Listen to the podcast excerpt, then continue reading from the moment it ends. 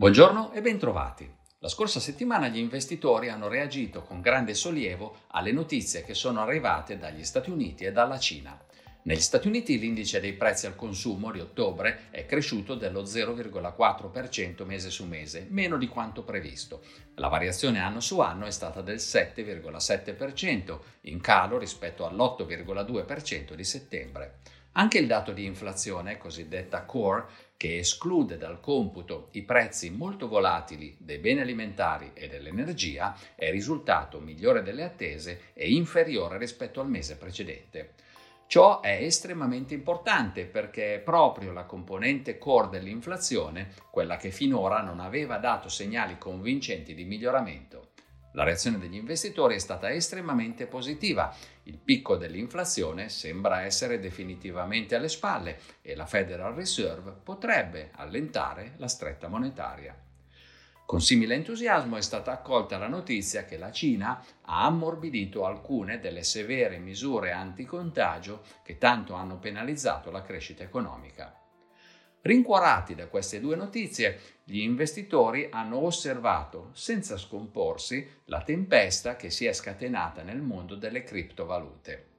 La piattaforma di negoziazione di valute digitali FTX è insolvente e ciò ha determinato un calo settimanale del 20% del prezzo di un bitcoin nel frattempo si sono svolte negli Stati Uniti le elezioni di metà mandato che rinnovano tutta la Camera e un terzo del Senato.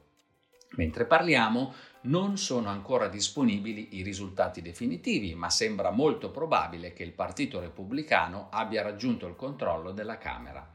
La maggioranza al Senato invece è ancora in bilico. Saranno decisivi il seggio del Nevada, che non è stato ancora assegnato, e quello della Georgia, per il quale si terrà il ballottaggio in dicembre. In ogni caso, l'ipotesi di un congresso a controllo repubblicano in grado di limitare l'azione del presidente Biden non preoccupa i mercati finanziari.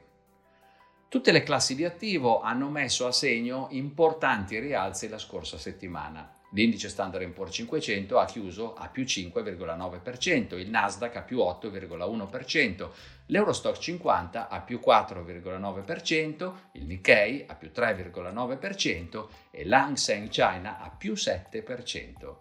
Anche i mercati obbligazionari sono stati molto positivi e i rendimenti dei titoli di Stato decennali sono scesi di 13 punti base in Germania e di ben 33 negli Stati Uniti. Le obbligazioni societarie hanno visto una contrazione dei propri spread. Il dollaro è stato decisamente penalizzato dalla prospettiva di un allentamento della stretta monetaria e si è deprezzato mediamente del 4,1% rispetto alle principali valute. Il prezzo dell'oro è salito del 5,4% e quello del petrolio Brent è sceso del 2,6%. Per concludere, questa settimana potremo monitorare negli Stati Uniti le vendite al dettaglio e la produzione industriale di ottobre, insieme ad alcuni importanti dati sul settore immobiliare. Per lo stesso mese vedremo anche l'inflazione in Inghilterra e le vendite al dettaglio sia in Cina che in Inghilterra. I principali listini hanno chiuso in rialzo tre delle ultime quattro settimane.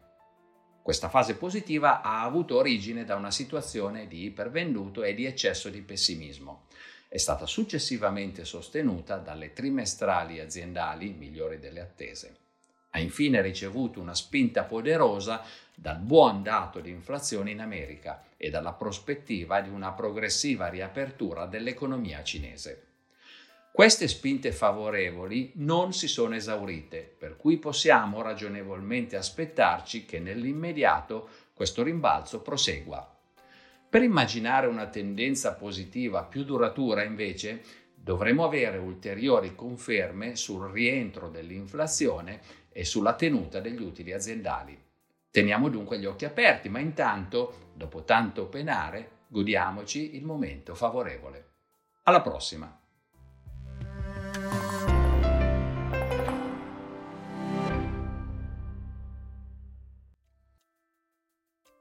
Presente registrazione audio ha finalità meramente informative. Le informazioni in essa contenute non rappresentano un'offerta di acquisto o vendita di prodotti finanziari, una raccomandazione di investimento